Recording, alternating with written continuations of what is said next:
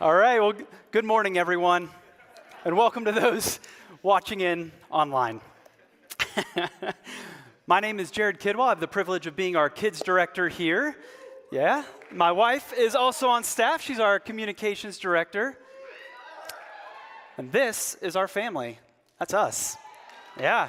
Now, if you would with me, if you look in really close, I mean, if you really examine this picture from right to left, you will see the chain of command in our household.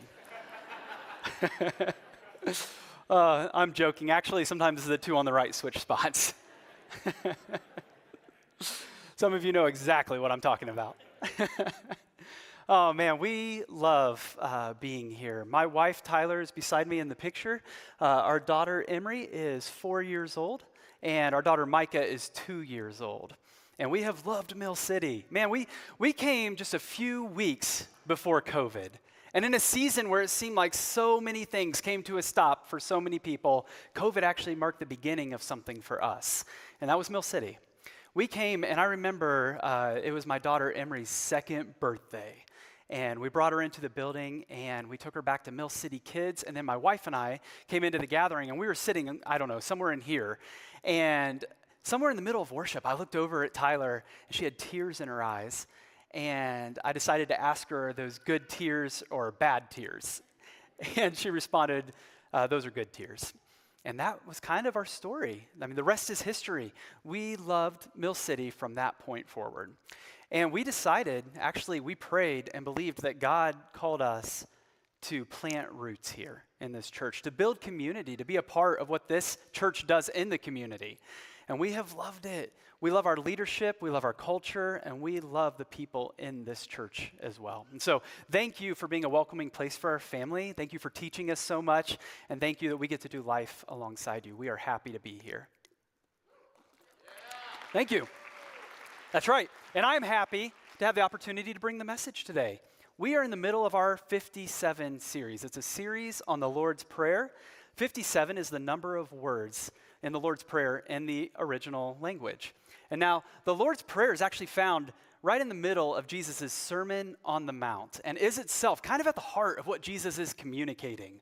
Throughout the series, we have an opportunity as a house to memorize the Lord's Prayer stanza by stanza, if we haven't done so already, because it's such a pro- popular prayer. So far, Matthew chapter 6, verses 9 and 10, we've had an opportunity to memorize those two verses, and we'll pick up memorizing the remainder of the prayer next week. Today, uh, I'm going to kind of cover two main thoughts about the prayer. And I hope to point out that the Lord's Prayer is about more than words. It's about more than words. In fact, I would like to point out that the, the Lord's Prayer is more like a blueprint for the heart. It's helping us to kind of organize the structure of our heart's desire and our heart as we come to God in prayer and to go into the world. I think the Lord's Prayer has something to say in our lives uh, with every aspect of our lives. Whether it's at home in prayer, whether it's at work or at school, or just interacting with the people in our own, house. I think the Lord's Prayer is relevant. In fact, I think all prayer is relevant, and really for this reason, because prayer, and we like to say in this house, that prayer is not transactional. Meaning, I don't deposit my time and energy into something hoping that I receive a product or a service in return. Rather, prayer is relational and it produces fruit. And what I mean by that is, is, is this prayer activates us. Prayer should produce something in us that should be seen by our home and by the people in our community. Prayer should spur us to action. Prayer shouldn't be like a, a, voice memo to God, it should be like receiving instructions for the next leg of the amazing race. That God's got an idea for the journey, and He has something to say about each step of the way. I love this idea, but let's begin in the best possible place. Let's begin in the Word. Matthew chapter 6, verses 9 through 13, the Lord's Prayer says this Our Father in heaven, hallowed be your name. Your kingdom come, your will be done, on earth as it is in heaven. Give us today our daily bread, and forgive us our debts, as we also have forgiven our debtors. And lead us not into temptation, but deliver us from the evil one. What an amazing prayer. Kind of going back to this idea of a blueprint, A blueprint lays out the design of a structure, and the blueprint of the Lord's Prayer has two levels. They're connected but unique in thought, the two levels. And the first level of the Lord's Prayer kind of lays out how we see God, how we see God, how we see the glory of God. In doing so, the Lord's Prayer prioritizes the glory of God. I don't know if you've thought about it that way before, but Jesus takes the first few verses and really just claims God to be who he is. He glorifies God. He's worshiping God with his words at the beginning of the prayer. And I think that can be a little bit confusing for a lot of people. In fact, I think prayer can be a little bit confusing or it's easy to misunderstand it sometimes, partly because so many people in the world pray. Now, what I mean by that is this is that so many people in the world pray, not just Christians, people from nearly every different faith background communicate, pray, even meditate to a God or gods in a way that kind of looks like Christian faith on the outside or a Christian prayer on the outside. You know, it's not our, our folded hands and our, our closed eyes that separate our prayer from others. What separates our prayer is God. It's not the prayer itself. I mean, it's not the words. That's the point I want to make. It's not just the prayer, but rather the one to whom the prayer is directed. God is the difference. God is the thing that sets everything else apart. And I love talking about this idea because if we can just camp here for a moment, our God is unlike any other God anyone has ever worshiped in any people group since the history of the world, as far as I'm aware. Because we all believe or understand that there's somewhere that we need to get that we're not yet. Maybe there's a design by which we were created and we feel like we have fallen short of that design, or we recognize that there's somewhere we need to be. Almost every faith group recognizes that idea in some capacity. Most faith groups have some sort of a strategy or a ladder of where you can climb that distance yourself. You can ascend that ladder yourself. But our God loves us so much, designed us and created us. He lets us know you cannot climb that ladder by yourself. You'll never make it on your own. He knows how we work. He knows how we function. He knows what we're capable of. I had somebody tell me one time that our God is like our very best friend, that when we have food in our teeth, He tells us. He knows our, our, our, our, shortcomings. He knows what we can and cannot do. And so instead of us striving in vain, our God came down that ladder. He came down that mountain for us. And then He carries us to the place we need to be, to the place He's designed us for, and to the place He's called us to. There is no one like our God.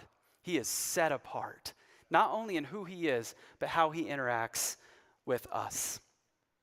If we are to be different, live different, pray differently, it is not because we've willed ourselves. It is because it is because we are compelled by the unrivaled glory of God. And we do ourselves a favor when we make his glory our prayer priority.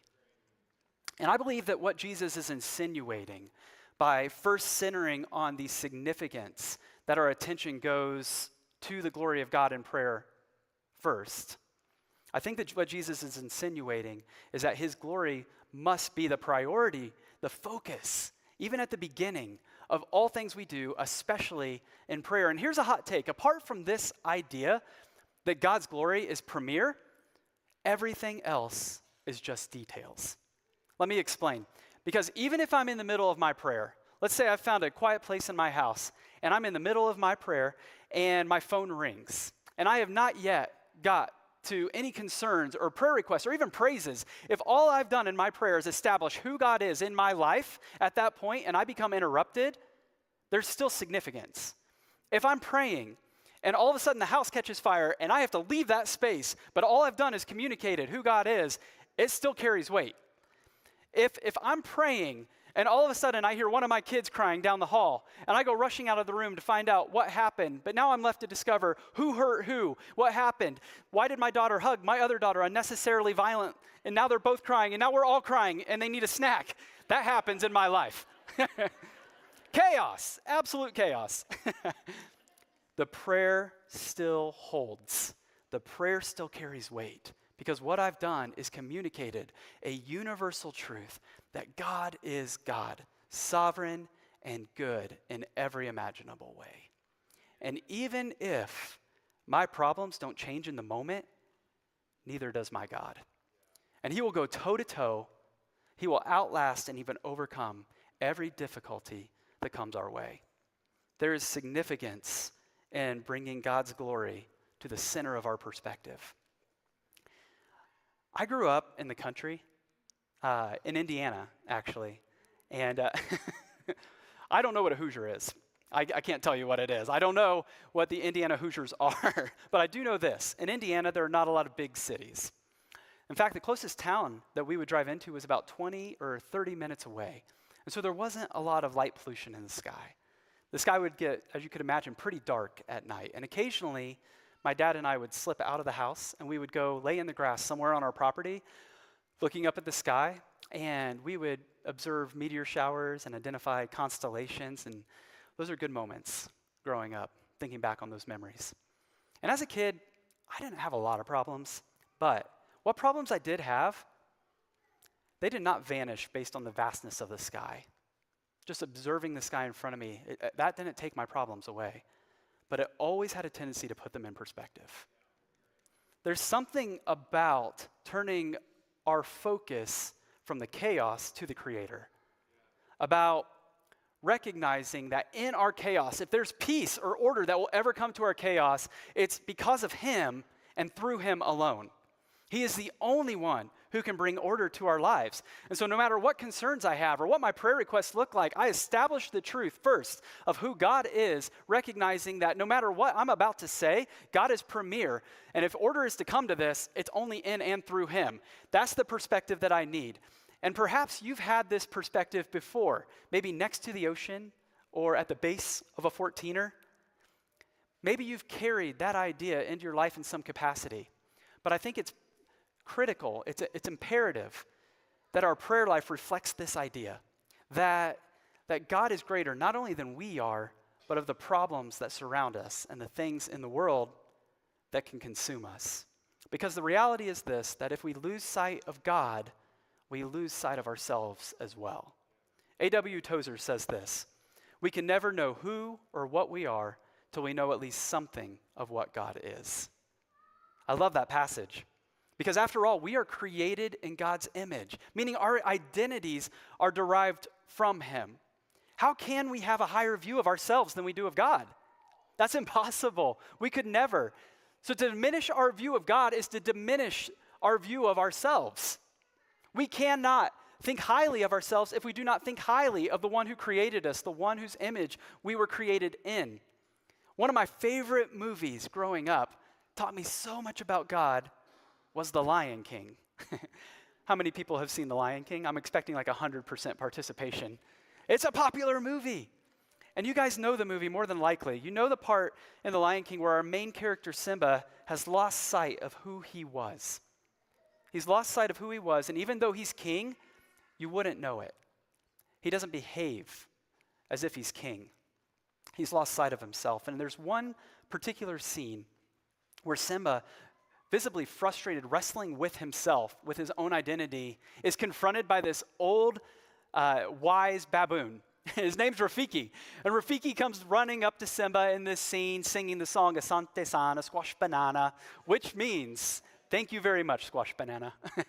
You're a baboon and I am not. That's what he says, for future trivia purposes, of course. Why? Simba's a little disturbed by Rafiki, but they exchange conversation and Rafiki goes on to say something that captures Simba's attention. He says, I know your father. And Simba responds sadly, saying, I'm sorry to tell you this, but my, my father died a long time ago. And Sim, uh, Rafiki, perhaps somewhat startling, certainly surprising, says, Wrong again! he is alive! And I'll show him to you. you follow Rafiki, he knows the way. That's what he says to Simba. And you can see like this hope and curiosity in Simba as he begins to chase Rafiki. If you've seen the movie, you know that the, eh, they run through a dark forest, the music picks up, it's suspenseful. Simba's chasing Rafiki up and over, in and around the trees of the forest until finally they come to the edge and Rafiki says, Stop! And he motions Simba quietly, suspensefully, toward the edge of the water at a pond. He parts the tall grass, and Simba walks out on a rock and he peers down into the water and he sees himself. And then, disappointed, he turns back to Rafiki and he says, That's not my father. That's just my reflection. But Rafiki, in all of his wisdom, puts his arm around Simba and he points back to the water and he famously says, Look harder. it's my favorite line. I use it all the time. Most people don't know what I'm referring to. Look harder. and at that point, you guys know the scene. Simba leans over and he looks into the water, and the water begins to ripple. And what does he see? He sees his father. He sees the image of his father. And Rafiki says to him, You see, he lives in you. And everything changes. Everything. This is the climax of the movie because not only does Simba see who he is, not only does he gain confidence, but he takes his rightful place as king. And his entire kingdom is influenced as a result of what Rafiki said, more importantly, as a result of seeing his father in himself. You see, I think that everyone is hungry to discover who they are and how they fit into the world. You know, we engage personality assessments. We read about the Enneagram. We do our best to take tools to see we, how we best fit into our workplace, into our families. Nothing is wrong with any of those things. But my challenge would be this How could we ever know who we are if we do not even know who God is?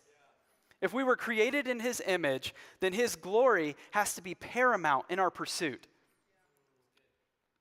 Jesus, through the Lord's Prayer, places us in the sweet spot in the place where we are confronted with the reality of who we are in light of who God is.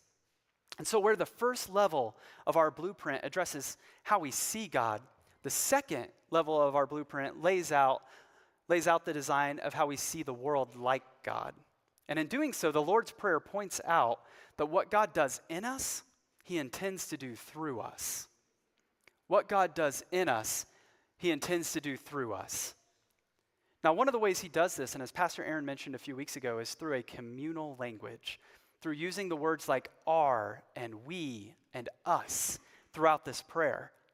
It's as if it's as if God is training our eyes, not just to see our needs, but the needs of the community and the needs of the people around us.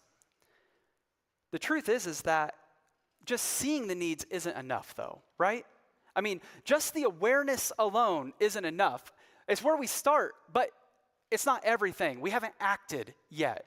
In order to act, we need heart change. We need our hearts to be in alignment with what we're hearing. I do not believe that there is an obligation or a social pressure in the world that will spur us to heart change. Heart change comes from experiencing something, from seeing something with our own eyes. That we might have a change of heart and not just have a change of heart, but then act accordingly in response to what we've seen. Because when we are made aware, we not only see a need, we begin to see a pattern of needs. For example, when you get a new car, you think it's unique, only to realize that you're seeing it everywhere all of a sudden. You get it and you think, oh, it's the only one of its kind, and now it's everywhere. I remember before moving to Colorado, I don't think I could have named anyone with a Subaru. now at a stoplight, we like to say that where two or three are gathered, there a Subaru will be there also.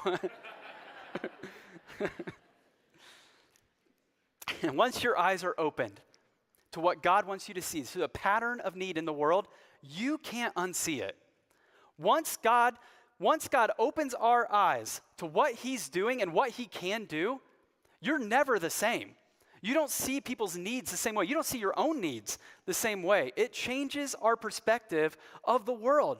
For example, if somebody were to present a rundown house to me, I would run the opposite direction. But you present a rundown house to Chip and Joanna Gaines, and they see the potential immediately. they turn it into a masterpiece. Sometimes it's about perspective. When we have perspective like God, when we see God clearly and see the world the way that God sees the world, it changes our lives, even in difficult situations. There was a season of our lives as a family where we had to endure some rare and, and difficult challenges. We discovered at our 20 week ultrasound that our daughter Micah would actually be born missing most of her left arm. You can imagine how difficult that news as a parent would be to take in. A couple months later, uh, my wife Tyler became ill, and we ended up delivering Micah uh, three months premature.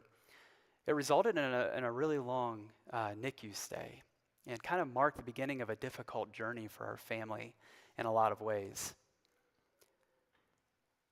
But God was consistent and faithful.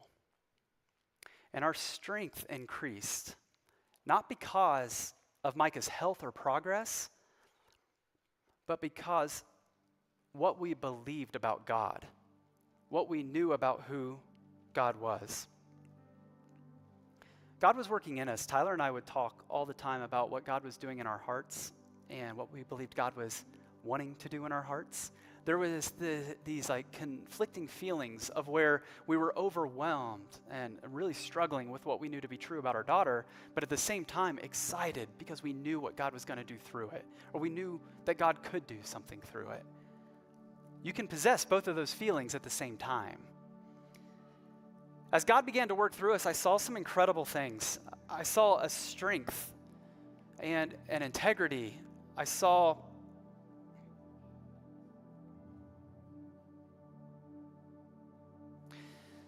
I began to saw God do something incredible in my wife's heart. Something I, I really had never seen before. I saw her step forward in faith in a way I did not expect. She believed in the glory of God, not only in our lives, but in the lives of others.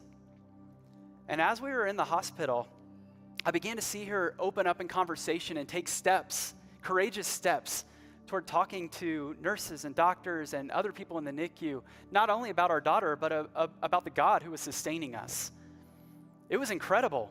We loved our nurses and our doctors in the NICU. We laughed with them and we cried with them and we celebrated with them, and a few of them even go to Mill City. It became a community to us.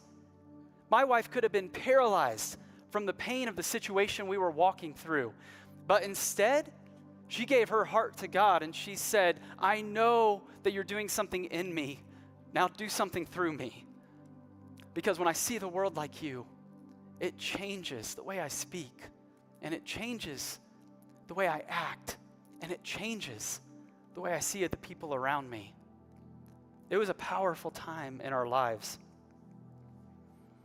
The NICU became more than a hospital to us, it became holy ground. We felt called to it, but it wasn't easy. Our story isn't yours. There may be people in the room who can relate to our story, but today we glorify God's story. And we can all relate to his story, what he desires to do in us and through us. The Bible says he can empathize with our every need. He knows where we're at and he knows what we're going through, and he desires to give us his eyes for the world. And we love him for it. Because in that idea, there is purpose in everything. Because in that idea, there is redemption in all things. Nothing is too far gone. Nothing is too distant. God can redeem even the most difficult circumstance, whether it's at school, whether it's at home, whether it's in the workplace. God sees it and He can do something through it. There are times in life when we have to radically submit to God in a way that says, This isn't something God is doing to me. Rather, this is a way He wants to use me, or rather, this is something He wants to do through me. There's a purpose behind what we walk through. And so, some of our purposeful moments, some of our most purposeful moments, ride the waves of our most painful experiences. He is not only powerful enough to sustain us, but He is faithful enough to answer our prayers. And if we will let Him, He is caring enough to answer others' prayers through us. We may leave this place today the answer to somebody else's prayer. That's powerful. Throughout this series, we've pointed out this one really unique and interesting fact about the Lord's Prayer. One of the things that separates it from other prayers is that communal language the R, the us, and the we. But I think it could be said that within the R, the us, and the we is a silent me. This prayer, though, uses, though it uses communal language, is personal. It is a personal invitation from God for us to see Him and to see the world like Him. And with that awareness, we're placed with the responsibility to act on what we've heard and what God's done from what we now see. There may be some of us in the room today who identify with this prayer and would say, I need to get my heart in alignment with the first part to see God the way that God would have me see him. That I would see him the way the Bible says. The Bible assumes God's existence. In Genesis 1 1, it says, In the beginning, God. It doesn't argue for the existence of God, it assumes his existence from the very beginning.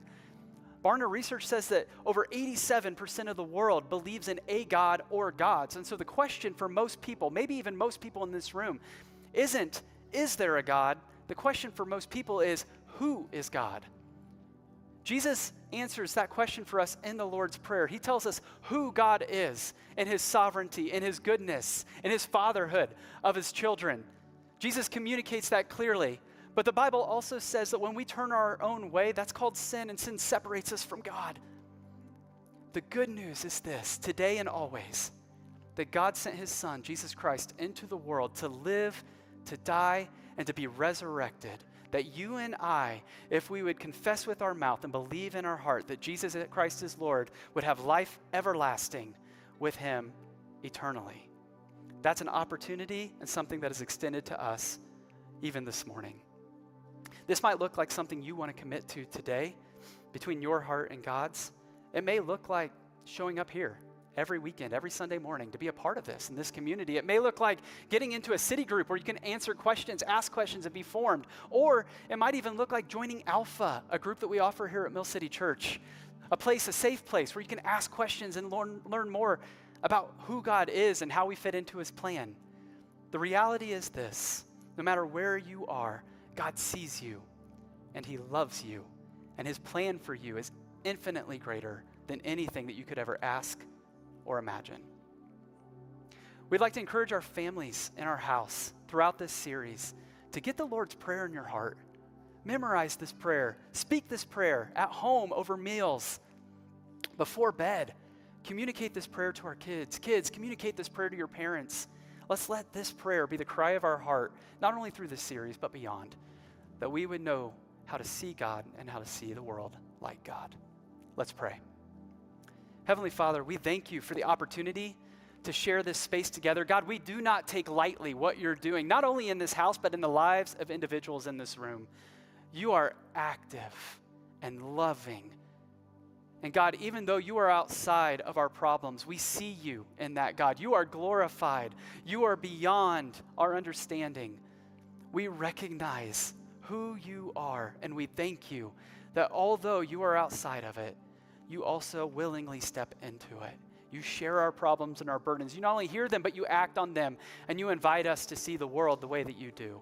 Jesus, I pray for anyone in this room who feels today like they need to see you the way the Bible describes as the Savior and Lord of all humanity this is a decision that you place in front of every one of us. And so, if that's a decision that somebody wants to make, God, I pray that you would help us to step into it, that we would confess with our mouth and believe in our heart that you, Jesus, are Lord. We love you. We thank you.